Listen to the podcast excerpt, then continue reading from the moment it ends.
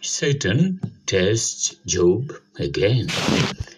When the day came for the heavenly beings to appear before the Lord again, Satan was there among them. The Lord asked him, "Where have you been?" Satan answered, "I have been walking here and there, roaming round the earth." "Did you notice my servant Job?" the Lord asked. "There is no one on earth as faithful and good as he is. He worships me and is careful not to do anything evil.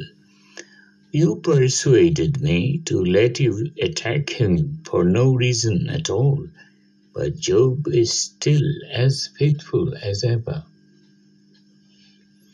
Satan replied, "A man will give up everything in order to stay alive. But now suppose you hurt his body, he will curse you to your face." So the Lord said to Satan, "All right, he is in your power, but you are not to kill him."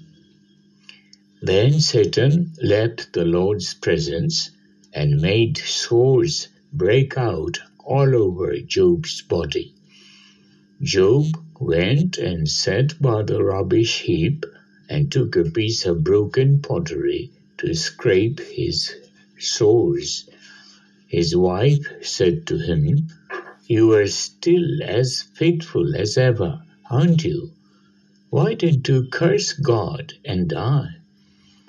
Job answered, "You are talking nonsense. When God sends us something good, we welcome it. How can we complain when he sends us trouble?" In spite of everything he suffered, Job said nothing against God. Job's friends come. Three of Job's friends, when they heard how much Job had been suffering, decided to go and comfort him. While they were still a long way off, they saw Job, but did not recognize him.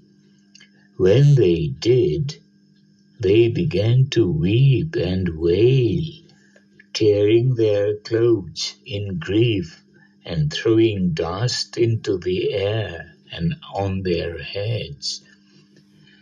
Then they sat there on the ground with him for 7 days and nights without saying a word, because they saw how much he was suffering.